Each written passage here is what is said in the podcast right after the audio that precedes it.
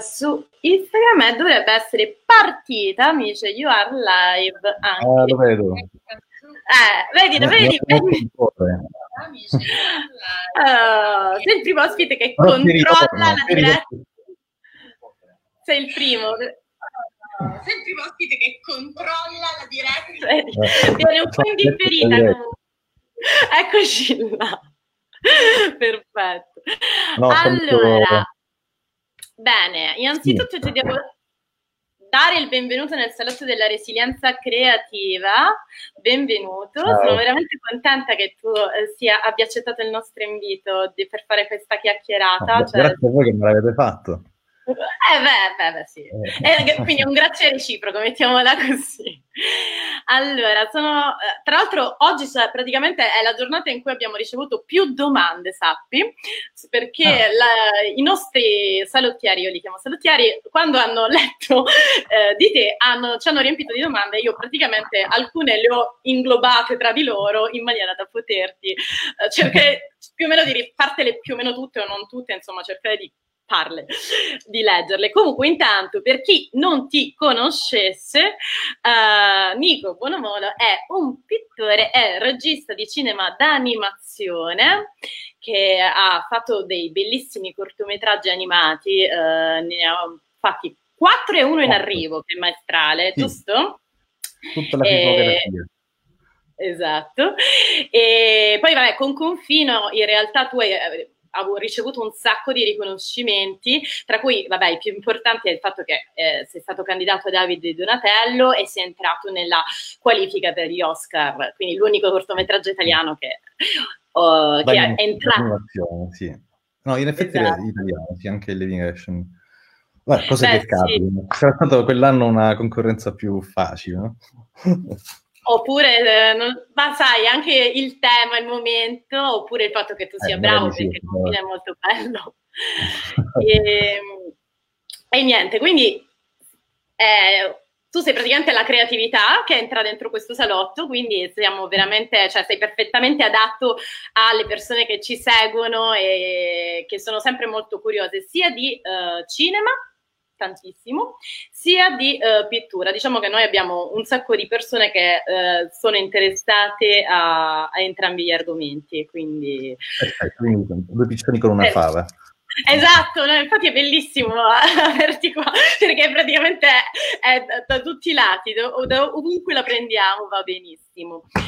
Allora, qua ti commentano già su Facebook non fare il modesto, sappilo. Cioè, hanno già commentato non fare il modesto a te, è un riferimento a te. Non fumare su Facebook.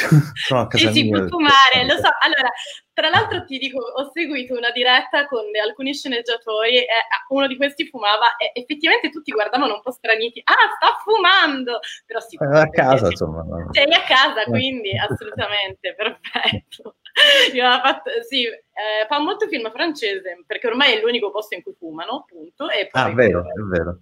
Gli unici, perché poi ormai gli altri li hanno eliminati tutti, non ci sono più. Sì, allora, in realtà sì, scusa. No, dicevi? No, nulla di importante. No, sicuramente era importante. Allora, se io ti parlo sopra, magari perché non ho sentito bene, a volte la connessione è un attimo di ritardo.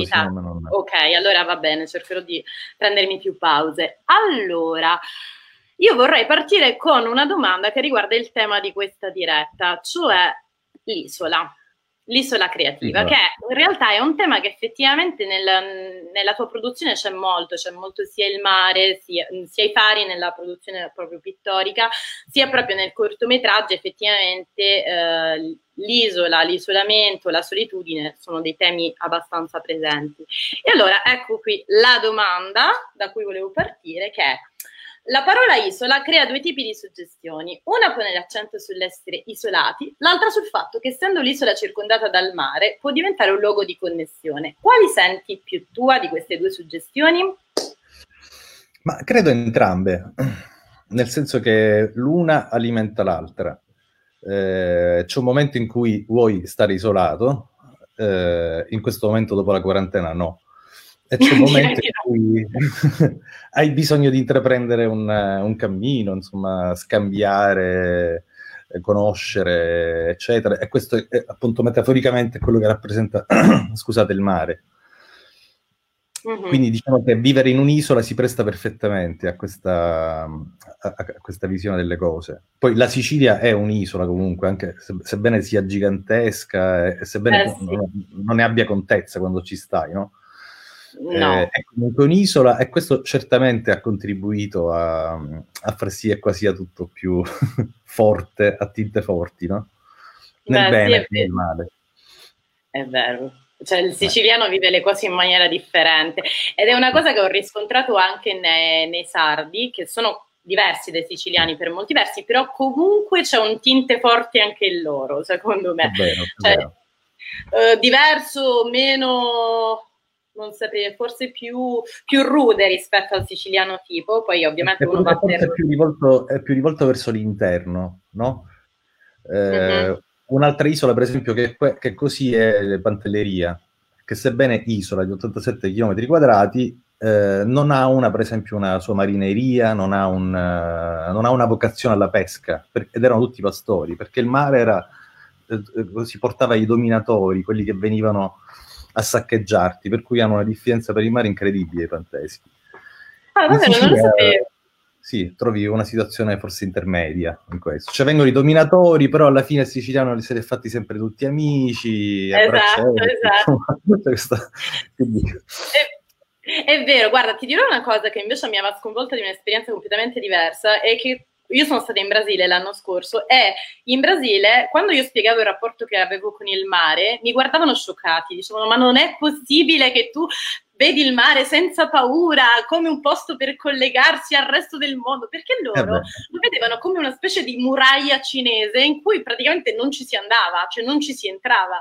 E poi cercavo di spiegarglielo, no, perché è bello, pensi di poterlo attraversare. Assolutamente no. Quindi no, mi è venuta in mente questa suggestione perché... Sì, poi più che altro è questo. Va rispettato sempre, bisogna temerlo in un certo senso, in qualche modo, quindi hanno anche ragione i brasiliani. No, sì, assolutamente. Quindi... No, ma poi ho capito, perché poi sono andata nell'oceano, ho fatto più o meno il bagno, cioè praticamente arrivata alle ginocchia, cioè, sentivi la forza dell'oceano che ti trascinava e tu sapevi che saresti morta se soltanto... avessi fatto un passo in più, quindi no. Cioè, avevano ragione, ho capito, a quel punto ho capito. Ok, allora, già qualcuno sta commentando su Facebook, e però questa la leggo dopo che volevo farti una domanda a proposito dell'isola, sempre, però passiamo a una cosa un po' più specifica. Qual è la tua isola felice quando crei qualcosa? Come fai a ritagliartela in un mondo che è sempre più invadente? Ma è una cosa che viene naturale, nel senso che quando fai animazioni, a differenza di quanto succeda nel cinema dal vero, dove esci, vai in un set, vai in una location determinata, il cinema d'animazione lo fai a casa. O meglio, lo fai nel posto dove vivi, e quindi molto spesso casa tua. E quindi che succede? Che sostanzialmente qualunque luogo in cui ti senti a tuo agio poi si presta perfettamente anche per fare questo tipo di lavoro. L'isola felice devi creartela esattamente là, dove sai come interrompere, ecco, per esempio, il flusso di visitatori. Ci sono a casa, sto lavorando, non mi vede disturbare. Poi è chiaro, se avessi un eremo a disposizione, probabilmente in alcuni periodi me ne andrei pure là. Beh sì, assolutamente. Come l'isola felice in generale è dove ti senti a casa, probabilmente. Insomma, dov'è? Beh sì. No, infatti è vero, per chi è un creativo che crea anche la parte, diciamo, della scrittura che sta dietro il proprio lavoro, cioè comunque artigianalmente crea il proprio prodotto, effettivamente la casa diventa il luogo dove effettivamente si crea, appunto, cioè non ci sono alternative, non ti muovi fondamentalmente. Molti per esempio non riescono, hanno bisogno di spezzare e quindi cambiare fisicamente luogo per andare a lavorare.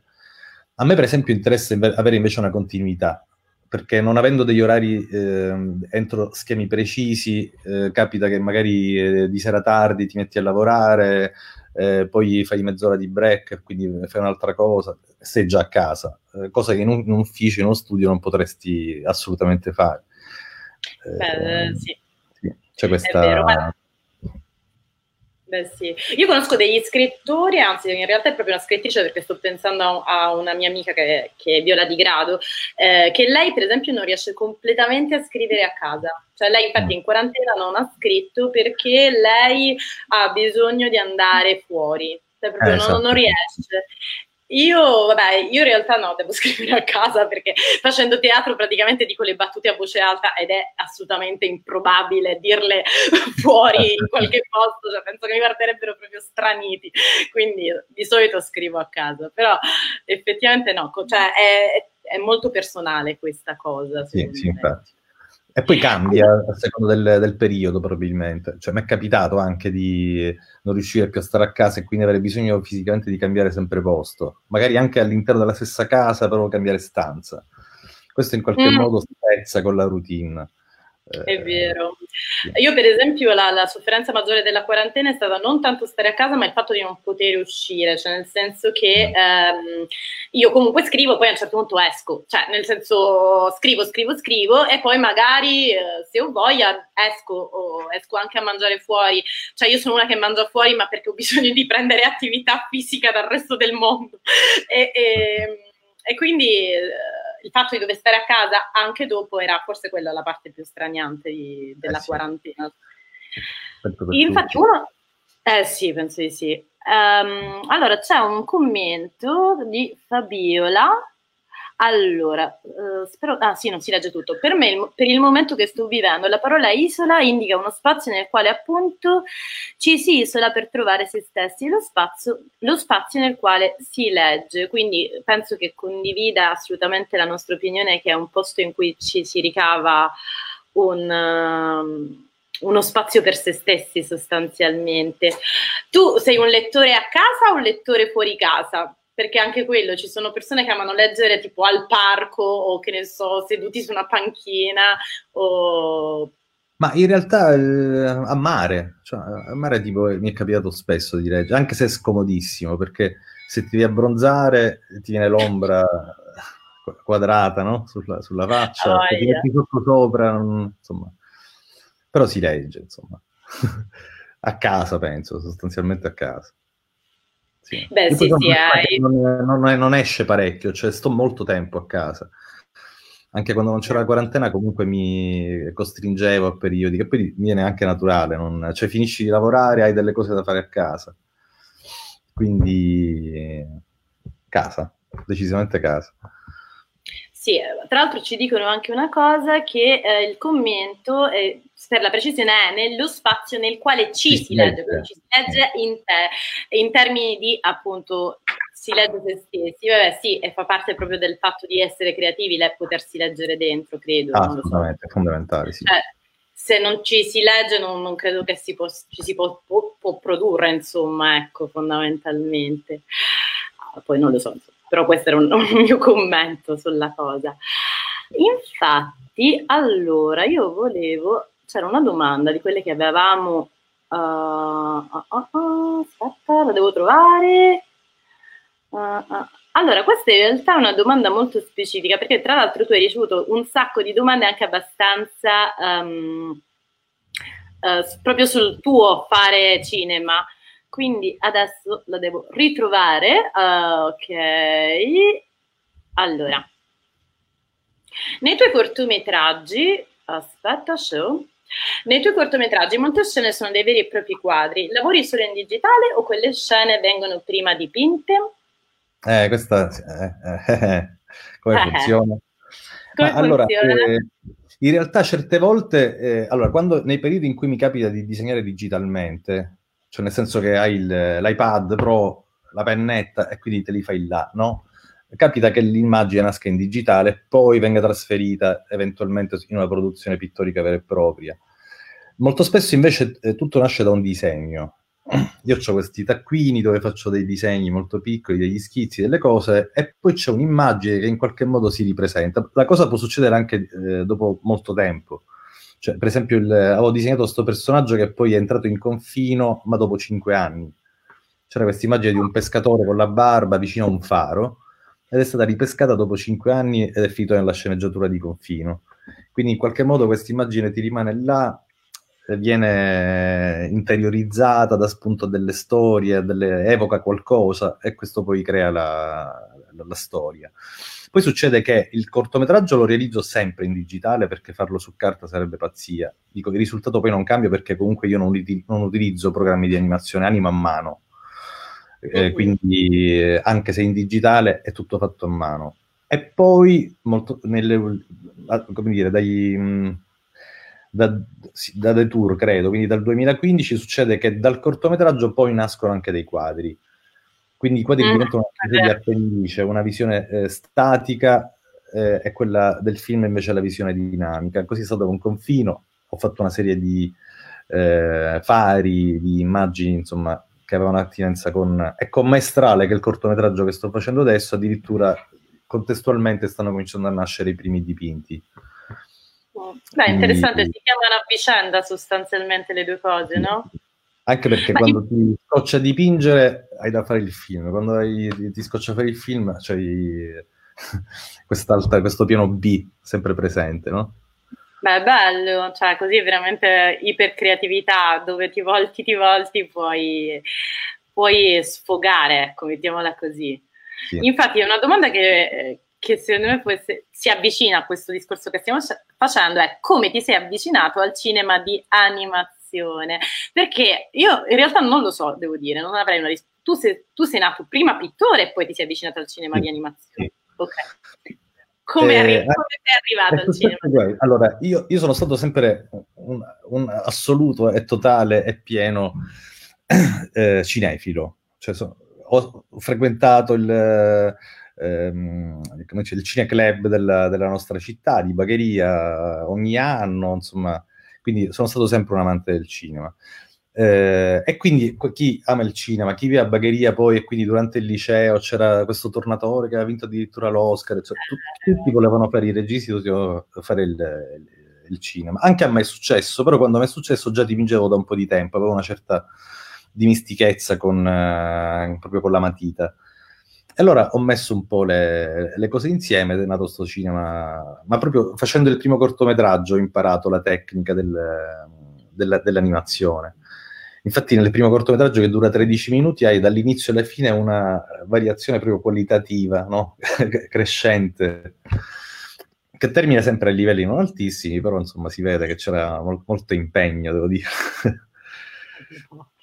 Io in realtà è rimasto quello, anche se poi i miei cortometraggi sono sempre quando li scrivo è come se li pensassi con degli attori veri, quindi in realtà sono delle storie che potrebbero serenamente essere realizzate in living action e vengono fatte ormai in animazione, perché comunque ho trovato, diciamo, una specie di mio linguaggio.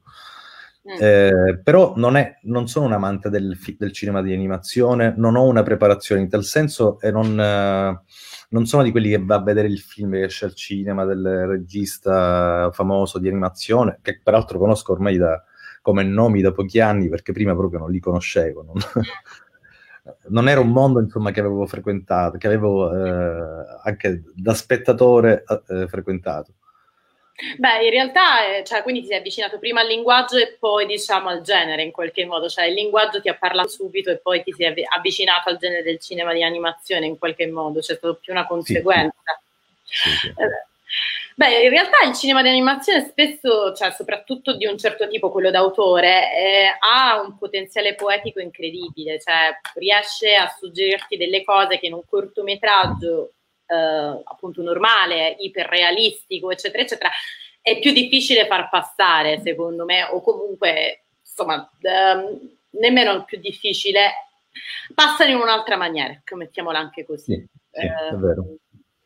Sì, no, io in realtà sono... Perché il personaggio disegnato, appunto perché è completamente impersonale rispetto al personaggio invece interpretato. Cioè quando tu vai a vedere un film interpretato da John Malkovich, è comunque John Malkovich, sia che faccia il bandito che il cardinale o il papa, come nell'ultima serie di Sorrentino.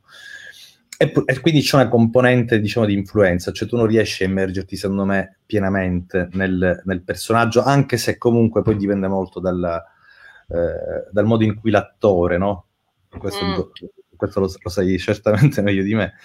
Nel cinema è un campo neutro, è qualcosa nel quale che puoi fare identificare con molti più aspetti, molte più visioni che hai. È neutro, è un oggetto da riempire in qualche modo, non è mai pienamente un personaggio disegnato, credo, magari sono delle batterie, però io lo vedo proprio così, come un... No, ma in realtà ci stavo riflettendo e secondo me, cioè, sono d'accordo con te, soprattutto pensando anche a quello che tu hai realizzato, cioè i tuoi cortometraggi, secondo me è assolutamente vero. E riflettendo poi sul cinema, appunto, con alcuni attori tu vedi il personaggio, ovviamente non tutti, però ci sono degli attori di cui oggettivamente, cioè, non vai a vedere l'interpretazione, vai a vedere loro, cioè... Ovviamente non tutti i più bravi non sono così, chiaramente, perché poi ci sono quelli che campano molto del essere il personaggio, no? Ci sono quelli che invece, secondo me, non hanno questo modo di pensare la recitazione. Però effettivamente con il disegno, con una figura animata, questa problematica non ce l'hai, perché... Sì. Almeno che il personaggio poi diventi talmente famoso che abbia proprio una personalità riconosciuta. In quel caso è quello, insomma, no? Sì.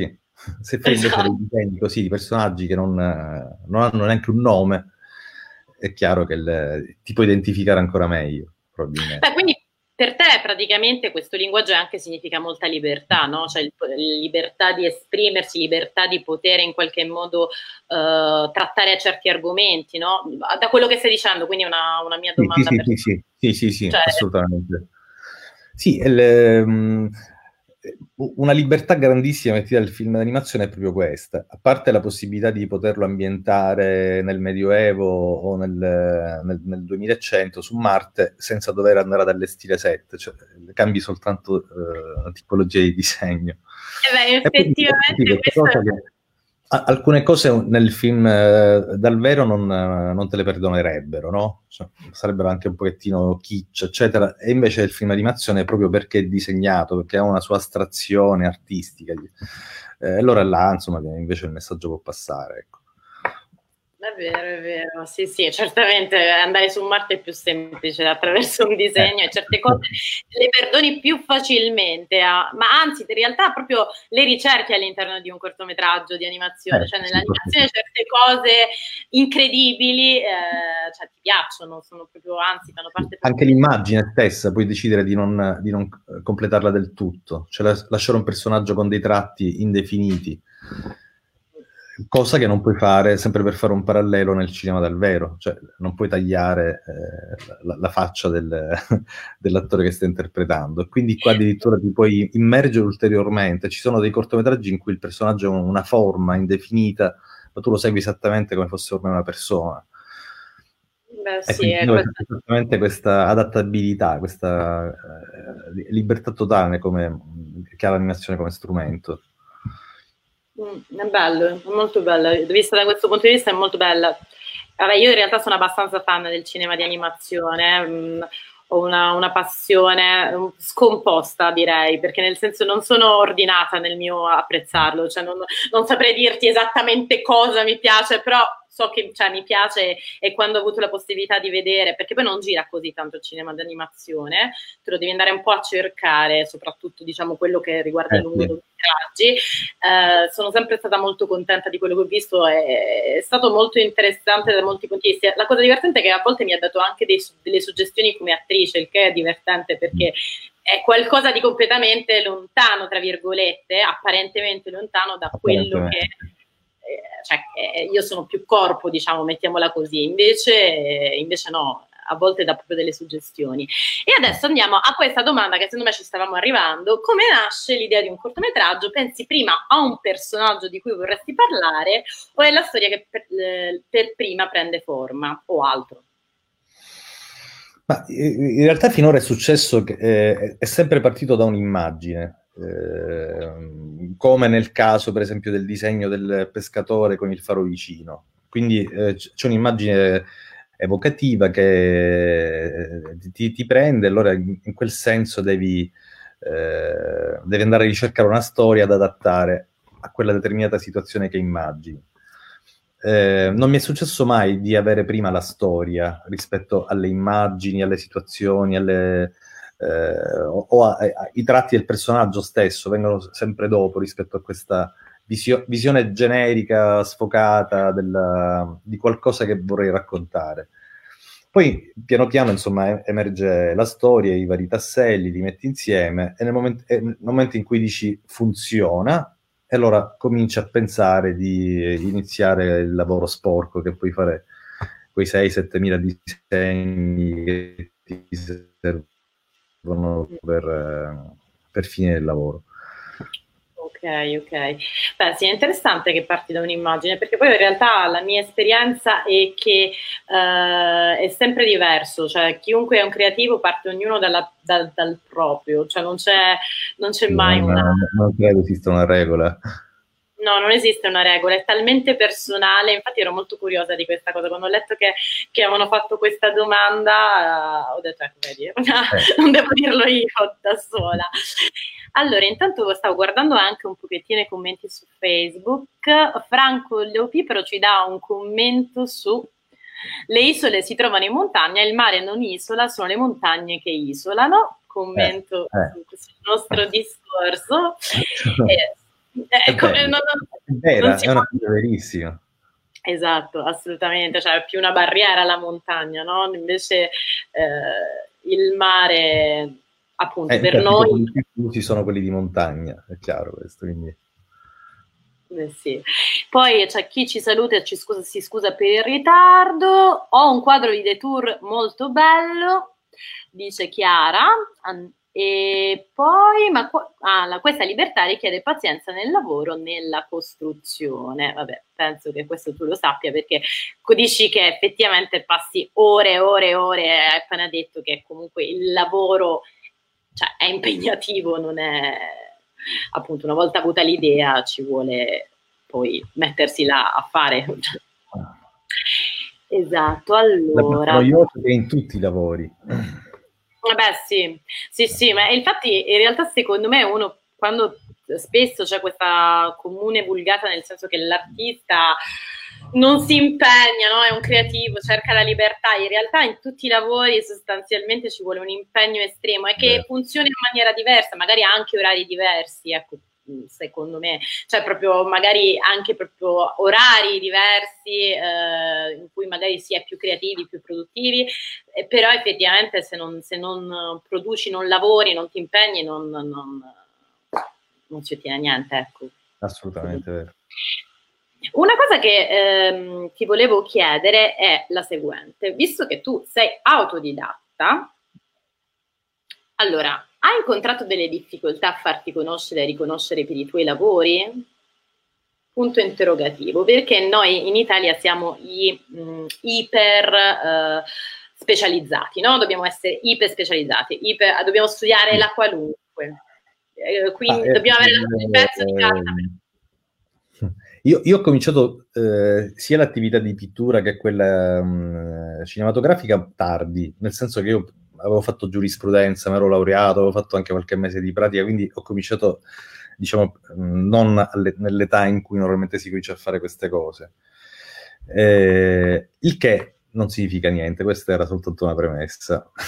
Cosa volevo dire invece? Che quando parliamo di pittura, sì, senza dubbio, cioè nel senso che il sistema delle arti visive è un sistema molto chiuso. Ci sono degli operatori che sono i galleristi, i critici, eccetera, che fanno un certo tipo di selezione, poi non è questa la sede per discutere se la facciano, facendo un discorso più economico, insomma. E quindi è stato sempre molto difficile, insomma, farli conoscere, anche se poi lo strumento del web ti consente tantissimo, è una vetrina gigante, dispersiva, ma comunque una vetrina che prima non c'era. Per quanto riguarda invece i film d'animazione, sono stato molto fortunato perché il primo cortometraggio che ho fatto ha vinto il Festival di Taormina, festival che in quel periodo era gestito dalla New Italian Cinema Events di Firenze, che aveva un'associazione che porta il cinema italiano all'estero, e quindi io mi sono trovato, per esempio c'era il mio cortometraggio, il film di Bellocchio, Fortapasso di Marco Risi, insomma, mi sono trovato all'estero con loro a presentare questi lavori, e questo ti dà molta visibilità. Quindi in realtà il mondo del cinema è più aperto, nel senso che ti dà la possibilità di partecipare ai festival, vincere dei premi, e questi comunque ti danno un attestato, cioè dire è stato bravo, guardate che fa. Poi è chiaro che questo non porta immediatamente all'inserimento nel mondo lavorativo, cioè là devi arrivare proprio devi lavorare molto molto molto di più. Io sono stato fortunato perché già al terzo, quarto cortometraggio, insomma, ho avuto tutti questi riconoscimenti, insomma, sono stato molto fortunato. E quindi, per esempio, Confino ha attirato subito l'attenzione di Lucky Red, che è voluto diventare coproduttore. Da questo poi Tramp Limited, che è la casa di produzione di Ficarra e Picone, ha voluto produrre Maestrale, che è il corto che sto facendo. Insomma, se non ci fossero stati quei premi, probabilmente oggi non avrei avuto queste collaborazioni. Quindi, diciamo che sotto questo profilo il mondo del cinema dà molte più vetrine rispetto a quello delle arti visive. Quello resta assolutamente chiuso. Sì, lo penso un po' come il teatro, paradossalmente. Il teatro è più chiuso del cinema, anche per gli attori, no? Cioè, nel senso, sì, insomma, vuole un po' più preservarsi, mettiamola così, mentre il cinema sicuramente è più aperto alle buone idee, sempre nei limiti, perché comunque stiamo parlando sempre di una produzione, cioè, dell'Italia, ecco, cioè non stiamo parlando di un paese magari anche come l'America, in cui effettivamente ci sono molti più, c'è molto più l'idea di produrre anche nuovi autori, eccetera, eccetera, ma ecco, in Italia c'è sicuramente più difficoltà anche nel cinema, però io cioè, ho capito quello che intendi, perché è un parallelo che farei anche con il teatro, cioè in teatro essere autodidatta non è così perdonabile, ecco, mettiamo. Allora, infatti poi c'è Rosalba che ci commenta su Facebook e dice che anche chi non è autodidatta fatica in Italia nel settore dell'animazione, ma solo in Italia accade ciò, e in effetti il cinema di animazione è un po' sconosciuto qui. Invece, una domanda molto interessante che ci fa Manfredi. Pittura e regia hanno a che fare entrambe con un quadro. In che modo si approccia alle due arti figurative? Hai già in testa la resa finale oppure le costruisce man mano che realizza pezzi dell'opera? Che è un po' quello che avevamo detto, ma... sì, partendo da un'immagine ce l'ho quasi chiara fin da subito. È chiaro che poi quando poi come dire, passi dall'idea all'atto di dipingere o di disegnare il fotogramma, eccetera, è chiaro che ti vengono poi delle cose inaspettate che magari ti piacciono ancora di più di quello che avevi pensato, e quindi pensi di essere migliorativo nell'intraprenderle. Altre volte invece hai proprio le idee chiarissime e deve esattamente corrispondere quello che hai pensato con quello che devi fare, e siccome molto spesso non ci riesci stai giorni, settimane, mesi a girare attorno ad una cosa che non ti viene fuori, e poi ci levi mano, cioè, inesorabilmente. Basta, togliamoci mano. Oddio, togliamoci mano, stavo pensando, per chi non è di giù della Sicilia, dobbiamo spiegare cosa significa toglierci. Ah, vero, perché sì. No, vabbè, bellissimo, secondo me sono quei termini che dovrebbero essere usati ovunque, che devono arrivare alla conoscenza. È meraviglioso, no? È meraviglioso, sì, togliere mano significa rinunciarvi, capire, esatto, che non... quindi togliere la mano dal fare qualcosa, no? Esatto, no, mi è venuto in mente perché effettivamente noi abbiamo molte persone che ci seguono appunto da Roma, da tanti altri posti, quindi ho pensato effettivamente toglierci mano rende perfettamente l'idea, quindi spieghiamolo. Io sono sempre molto contenta quando si può spiegare qualche termine siciliano che non si usa, cioè io purtroppo almeno... Esatto, stupendo. Io purtroppo sai che a volte non posso usarli perché nessuno li capisce, e quindi ormai mi autocensuro da me. Vanno spiegati, illustrati e poi... Perfetto. Sì. Allora, invece qua c'è una domanda di una ragazza che dice Allora, questo è particolare. Il cortometraggio come sequenza di immagini mi fa pensare a qualcosa di statico, come una fotografia che coglie il momento, ma non riesco a coglierne il dinamismo. Se c'è, dov'è e come si coglie. Sì. Cioè, quindi penso che lei non apprezzi particolarmente il cinema d'animazione, credo, e non riesce a trovare il dinamismo nel cortometraggio. Sì, ma cosa intende per dinamismo? Esatto, questa è una, magari... L'animazione è esattamente quello che, dal punto di vista proprio tecnico, no? È esattamente quello che succede con il cinema davvero, solo che là sono dei fotogrammi, e qua sono dei disegni fotogrammi. Quindi è un nonsense parlare di animazione e mancanza di dinamismo. L'animazione di per sé è sempre dinamica. No, non può essere diversamente se non appunto parliamo al contrario di fotografia oppure di pittura o disegno, illustrazione che sia. Penso. Beh sì, sì no, ma infatti l'ho letta perché mi aveva un po' colpito, proprio perché in effetti in realtà invece io penso che proprio il cinema di animazione sia molto più, anche a volte più dinamico di alcuni tipi di cinema d'autore che magari sono... Sicuramente lo è. Cioè, esiste proprio nel cartone animato puro, c'è proprio il movimento enfatico, no? Cioè, quando questo rimbalzo, questa deformazione continua, sempre dal punto di vista visivo. Poi magari Martina intendeva un dinamismo più, come dire, attinente ad una storia, non so, al raccontare qualcosa. Questo allora dipende anche da chi lo scrive. Sì, perché non esiste un genere, anche l'animazione è composta da mille cose, insomma, il cartone animato per bambino, quello per adulti, quindi... Sì, esatto, secondo me, guarda, in realtà è che noi conosciamo molto poco cinema d'animazione, cioè, secondo me... se ne conosce poco e non se ne conosce nemmeno la varietà.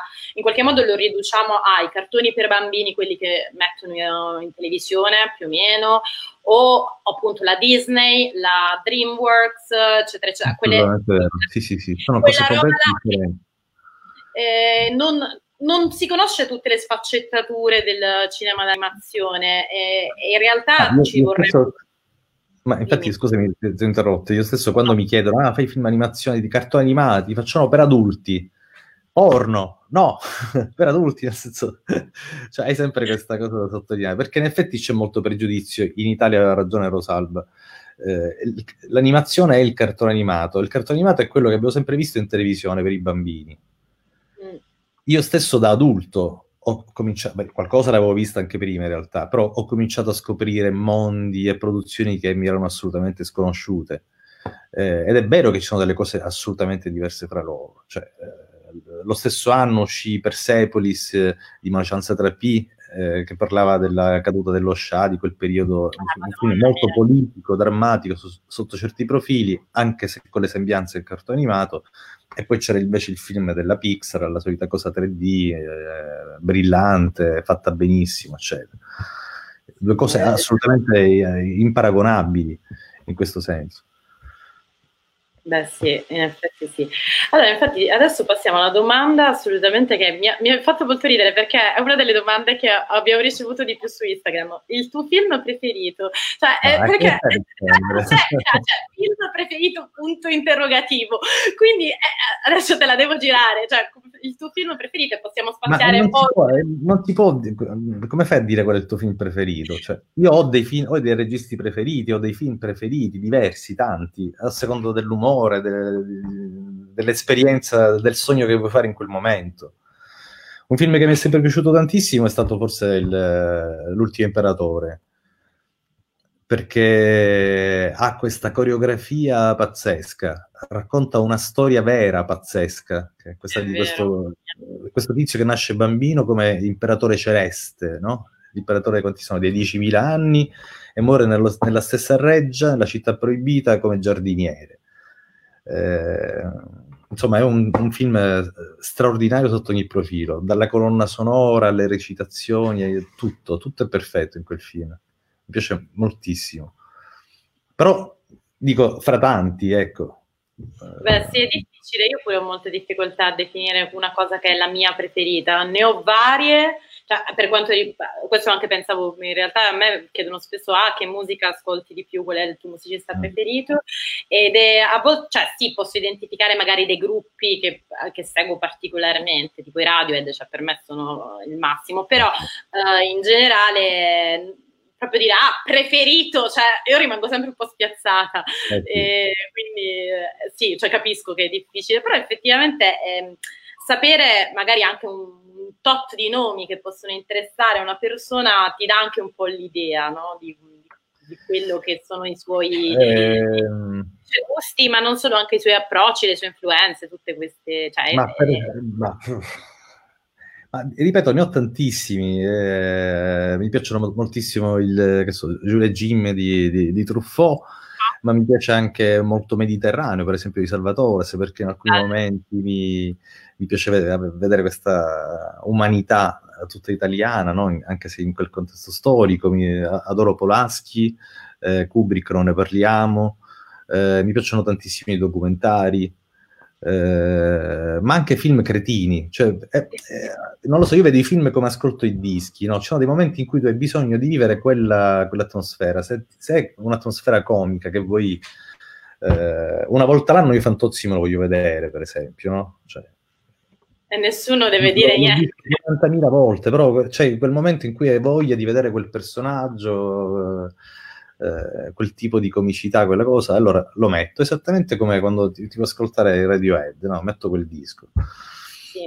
Sì. Assolutamente, ma no, infatti in realtà uno deve poter vedere e ascoltare, in realtà poi le idee più carine ti vengono anche da quei film stupidi o da quelle cose che magari... Oppure appunto... le atmosfere che ricrea, per esempio, sempre di Bertolucci, amo Io ballo da sola. Dio, è bellissimo. Non è un film riuscitissimo sotto certi aspetti, no, proprio assolutamente no, però ogni volta che lo vedo io mi sento in quella situazione là, in Toscana, con quegli artisti inglesi, no, e questa cosa mi piace proprio viverla, esattamente come un sogno, quindi metti play, tac, e parte, e sei là. Esatto, è vero, su Io ballo da sola anch'io ho questa sensazione quasi sempre, tipo, cioè, in realtà mi sono innamorata del film più per l'atmosfera che poi per in realtà veramente... Cioè, esatto, ma anche semplicemente dal titolo, Io ballo da sola, cioè fantastico, cioè, proprio un'immagine così subito con un titolo ti arriva. Però effettivamente sì, è più un'atmosfera quella che mi colpisce. Invece andrei a una domanda, visto che abbiamo iniziato a parlare di musica. Dato il tuo sodalizio storico con Gioacchino Balisteri, una domanda d'obbligo è: come lavorate insieme alle colonne sonore dei tuoi lavori? Allora, Gioacchino ha una cultura musicale spaventosa, ovviamente, insomma, anche il suo lavoro, ma anche per la passione, e ha anche una certa conoscenza cinematografica. Condividiamo tantissime cose anche sotto questo profilo, per cui quando per esempio gli presento un soggetto da musicale, dico, sai, ho scritto questo corto, vorrei che facessi la musica, eccetera, hai presente quella sonata di Beethoven oppure quella canzone di non so chi? E lui, sì, ho capito che tipo di sonorità ti interessa. Poi ovviamente ci mette la sua straordinaria capacità a creare nuovi motivi, ad entrare proprio dentro la storia con la musica, e poi esce fuori veramente con una naturalezza incredibile. Addirittura con Confino, parlai della storia di Confino, lui scrisse e incise subito la musica, me la mandò, e quindi mentre io facevo il film ascoltavo quel brano che poi sarebbe finito nel film. Quindi il brano mi influenzava, ma il brano lui l'aveva scritto perché era stato influenzato dalla mia storia e dalle prime immagini, quindi in simbiosi. E poi una cosa straordinaria, che a raccontarla sembrerebbe una cretinata, è proprio il timing, cioè fai una musica per quella scena, dura super giù, ecco, al secondo. Io non ho mai avuto bisogno di tagliare, allungare, come dire, vestono perfettamente le scene, le immagini. Cioè, un connubio perfetto, sì. Sebbene ormai lo vive a distanza, perché lui non vive più qua. Beh sì, ormai anche da parecchio che non vive più qua, quindi tanta a distanza. Però devo dire che questa naturalezza l'ho sempre sentita, cioè effettivamente c'è questa... La sua musica, non... esatto, non potrebbe essere altro. Esatto, cioè ci sta così bene, è così che combacia, non riuscirei a staccarli, vedi l'immagine, metti un'altra musica, no? Esistono certi esempi di queste cose, di magari di cortometraggi di animazione con una musica completamente diversa, sì. Però no, non riuscirei proprio a immaginare, ma ipotizzare una musica diversa da quella di Gioacchino. Nei ricordi che ho fatto finora, anche Maestrale lo è, non ci sono dialoghi. A proposito, ancora questa cosa quasi mai, quindi la musica diventa un narrativo assolutamente essenziale, molto più che come semplice colonna sonora che sta in un background, no? Che ogni tanto si alza, la musica è sempre presente, diventa addirittura un personaggio spesso della storia, o che descrive essa stessa la storia mentre si svolge. Infatti questa cosa sui dialoghi mi viene da farti una domanda, perché in realtà effettivamente sì, l'ho notato che non ci sono dialoghi, in realtà non si sente nemmeno la necessità che ci siano dei dialoghi, proprio nei tuoi cortometraggi non si sente l'assenza di un dialogo, ma è una scelta consapevole o naturale? Cioè nel senso, ok, io voglio lavorare senza dialoghi, oppure semplicemente alla fine ti ritrovi che hai scritto una sceneggiatura e non ci sono dialoghi, per intenderci. Allora, in realtà alcune storie erano state pensate con dei dialoghi. Mm-hmm. Poi per quello che dicevamo prima, cioè proprio per il fatto della capacità che hanno le immagini di segnare, no? Di raccontare una determinata situazione, il dialogo cominciava a diventare superfluo, quindi come una nota stonata quasi, in quella perfezione armonica, cioè quando dici non c'è bisogno neanche di parlare. E allora è stato ridotto a tal punto, è successo un paio di volte, al punto che è scomparso del tutto, completamente. Questo ovviamente è stato forse anche dettato da una necessità produttiva, nel senso che io fino a Confino mi sono autoprodotto tutto, meglio li ho fatti proprio tutti da solo. E quindi aggiungere anche il discorso dialoghi certamente avrebbe implicato una lavorazione molto molto molto più folta, perché devi fare poi il movimento delle labbra, cambia anche l'espressività del personaggio, devi assoldare degli attori che registrino esattamente tutte le frasi, insomma si complica. Allora probabilmente, o forse inconsciamente, non ho voluto mettere il dialogo per risparmiare lavoro. Vabbè, sono quelle cose che non sai mai se la produttività, la parte produttiva è il vero motivo o no, cioè nel senso sono due cose insieme. Sto parlando sempre di cortometraggi, quindi fino a massimo 10 minuti. L'unico soggetto di lungometraggio che ho scritto prevede assolutamente dialoghi, cioè non puoi tenere lo spettatore un'ora e mezza seduto senza sentire nulla, insomma ci vuole proprio una... Ecco, forse la diventerebbe un po' tanto, non lo so, magari qualche frase così ogni tanto, non lo so, tipo Kinky Duke, qualche frase ogni tanto... Sì.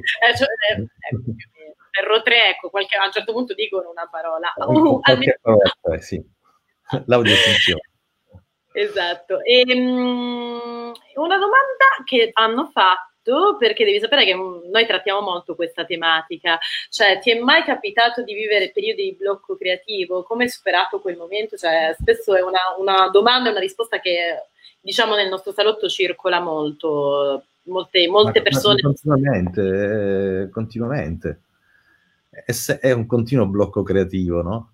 Io poi sono un ansioso, no? Cioè uno che deve fare deve distrarsi dal vivere. Cioè, la vita è quello che succede mentre ti stai occupando di altro. Io devo stare sempre, continuamente impegnato a fare qualcosa. E infatti l'animazione si è aggiunta alla pittura, proprio anche per questa ragione. Perché quando hai la tela bianca davanti, puoi stare anche mesi senza riuscire a fare nulla. Col film, invece, che succede? Hai l'idea e sai che per 9 mesi, 10 mesi, un anno, ogni giorno hai qualcosa da fare. Quindi non entri in quel processo di autocritica, oggi non ho prodotto nulla, non ho fatto nulla, e ti senti vuoto, no? Quindi hai sempre qualcosa da fare. Il blocco creativo c'è continuamente, o meglio, tra un'idea e l'altra è sempre un blocco creativo, perché tu vorresti sempre creare. E come succede molto spesso, viene l'idea, la cosa che ti piace nel momento in cui non l'hai cercata. È vero. Quando sì, vuoi perché, sì. Quindi bisogna fare finta che non vuoi creare niente e aspetti.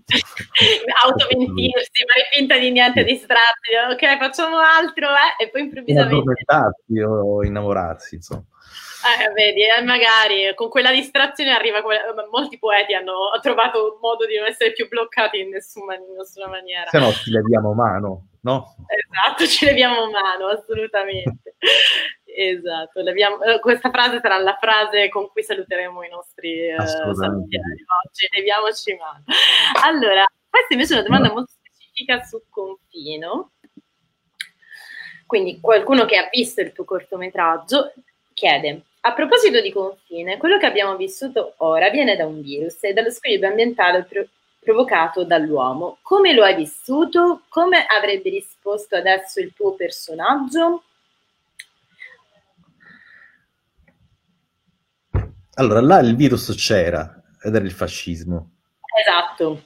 Qua il virus c'è, ed è il Covid-19, ma la situazione è molto simile. Cioè, c'è una persona che viene privata delle proprie libertà fondamentali, però probabilmente questa privazione lo porta ad accrescere il suo bisogno di comunicare con l'esterno attraverso quello che lui ama fare. Ora non voglio fare paragoni autocitandomi col personaggio di Confino, però in realtà mentre c'era la quarantena ne ho approfittato per continuare a lavorare, e quindi ci ho messo forse ancora più enfasi, tranne quei giorni in cui proprio quelli che non passavano mai e allora là era molto difficile trovare la concentrazione giusta. C'è questa difficoltà. Dico, non l'ho inventata io questa cosa, è quando l'uomo è in crisi trova delle forze, delle abilità che in una situazione di normalità invece non ha. È come quella mamma il cui bambino era finito sotto una macchina, ebbe la forza di sollevare la macchina con una mano per poter salvare il bambino. Cioè una forza sovrannaturale quasi, dettata probabilmente dalla istintuale, cioè che quella donna non sapeva neanche di conoscere. Noi forse tiriamo il meglio quando siamo in una situazione di crisi. Poi purtroppo oggi però abbiamo poca memoria, quindi questa crisi del Covid-19 che sembrava dover portarci a chissà quale maturazione, guardandoci attorno, insomma, non pare che sia successo niente di tutto questo. Io non ci speravo per niente, purtroppo, cioè, quando leggevo questi meravigliosi articoli sul fatto che saremmo diventati più consapevoli della nostra umanità e tutto il resto, devo dire che io ho pensato, ok, magari sì, alcune persone avranno sviluppato una forma di consapevolezza, ma erano già quelle persone che in qualche modo erano abituate.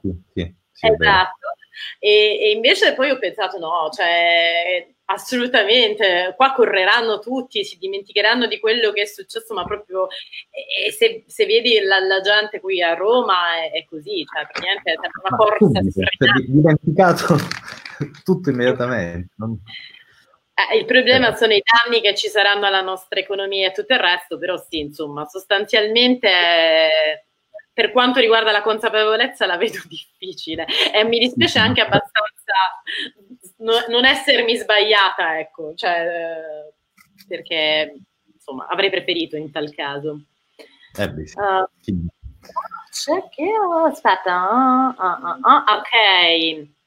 va bene, il commento qua continua, ma lì c'era la responsabilità, penso si riferisca a Confino, degli uomini, qui apparentemente sempre esterna all'uomo. Sebbene poi la responsabilità umana la troviamo, ci sono altri commenti. Non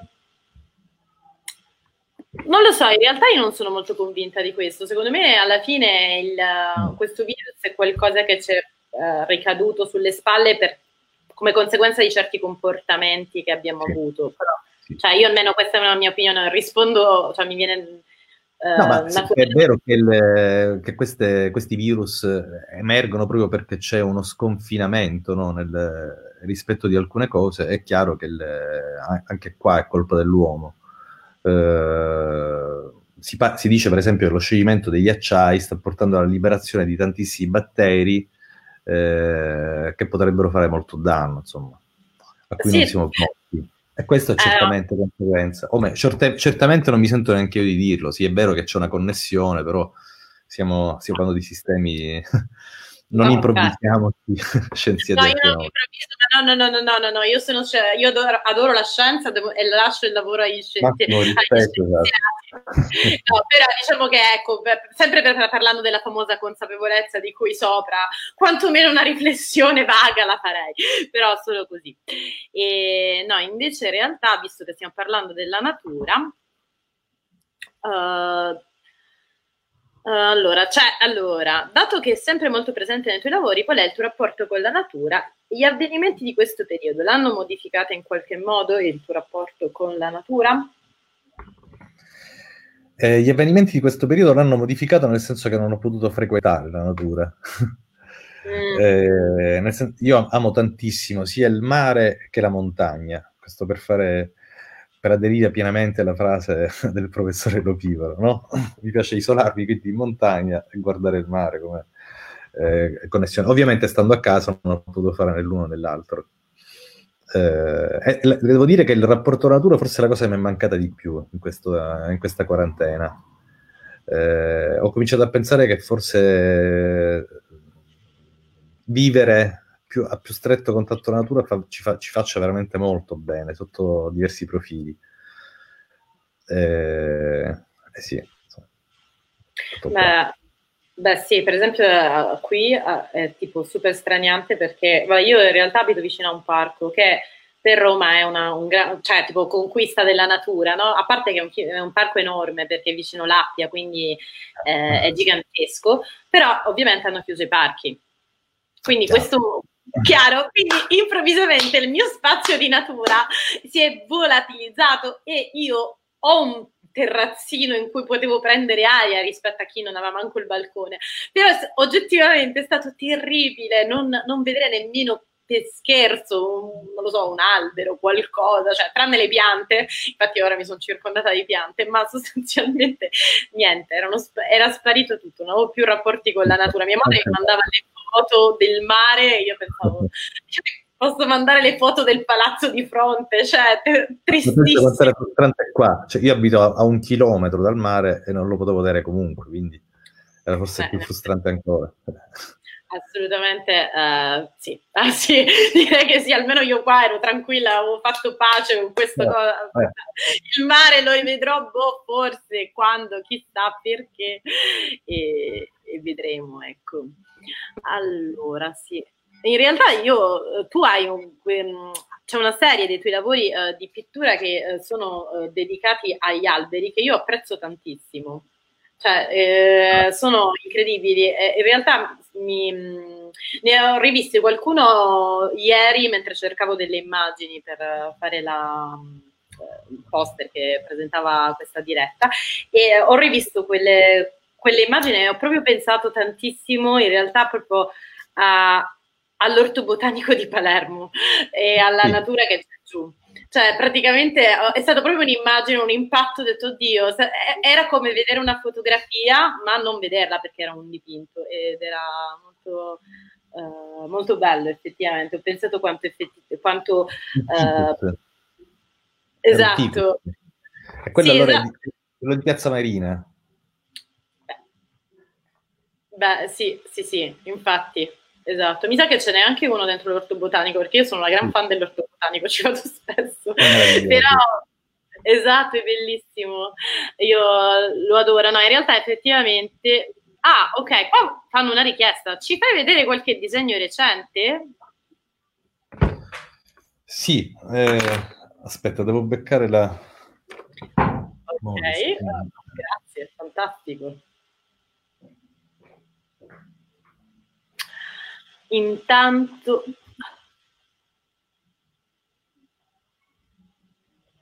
allora, mentre aspettiamo, io ho tirato fuori questa storia del ficus e non speravo così tanto e avete subito colto la palla al balzo per chiedere di vedere qualche tuo disegno. Ho trovato il taccuino di questo periodo.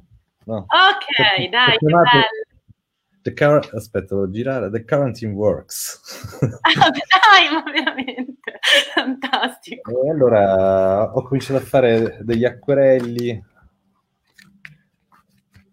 per esempio questa qua. Si vede benissimo. Sì, queste sono delle cose molto veloci. Un altro faro. Bello. Aspetta, ecco così. E poi sì, poi ogni tanto cambio soggetto e allora arriva per esempio, ecco, faccio un tennista. No, aspetta, mettilo più. Ok. Sì, perché non lo riesco a vedere, ecco.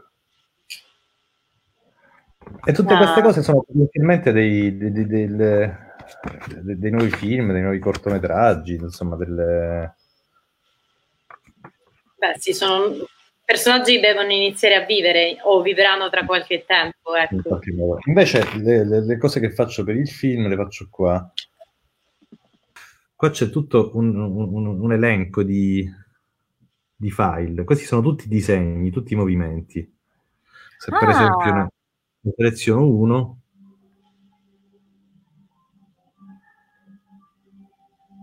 aspetta, okay. C'è un problema perché viene molto difficile ecco qua. Sì, perché vabbè, vero, lo devi... Allora, metto così. Non so se si vede. Allora, dipende da come lo angoli. Ecco, adesso si vede, perfetto. Perché ecco, dipende dalla retroilluminazione. No? Oh. Allora, in questo periodo stiamo facendo una barca che naviga. Okay. Aspetta, se lo sposto così forse è meglio, ecco. Devi un po' quindi... inclinare, secondo me, anche la tavoletta. Okay. Così no? È meglio? Sì. Sì, leggermente. Sì, ecco, così si vede, perfetto. Perché... Allora, sto selezionando i singoli disegni. Cioè, e sono tutti i movimenti che fa la barca e che fa il mare. Ovviamente poi tutto deve essere colorato. Tutti questi qua sono esattamente 53 disegni. Poi basta premere e vedi proprio la barca che sta... Madonna mia, che meraviglia! Sì, è il look sempre da capo, incredibile. Quindi sono 53 disegni, sono 2 secondi di film. Insomma, quindi diciamo lavoro duro, proprio con la fascetta. Molto duro. Sicuramente, incredibile. Ma invece per questo, se tu stai lavorando comunque anche con un team, non stai lavorando completamente da solo o mi sbaglio? Sì, abbiamo lavorato in team, nel senso che ad esempio le sequenze della barca a vela che non potevano essere essendo molto realistiche come movimento del mare eccetera, le ho fatte realizzare in 3D da Studio Rain, che è una casa di produzione di animazioni di Palermo, e poi abbiamo usato i modelli 3D per fare i disegni a mano, per mantenere quindi una certa uniformità. Sì, quindi c'era una squadra 3D che faceva ha fatto la barca, i movimenti, eccetera, eccetera. Poi dei ragazzi degli animatori di Catania che hanno sviluppato alcune animazioni. Io ne ho fatte altre ancora. Un altro collaboratore si è occupato di iniziare a colorare le prime cose. Insomma, quindi... Poi è finito il budget, adesso siamo solo 2. Quindi... va bene, insomma... No. Interessante, cioè piano. Tanto mai c'erano solo 5.700 cose da fare e poi abbiamo finito. Ho soltanto qualcuna così, vabbè, troverai nuova linfa da questa fine budget. Benissimo, allora innanzitutto ti ringrazio soprattutto per la disponibilità, per averci mostrato anche il lavoro che fai, proprio così, e in realtà appunto siamo arrivati a un'ora di conversazione piacevolissima e quindi penso che sia più o meno il momento dei saluti, così ti lascio libero. Grazie. Se no ti tengo qua nel salotto.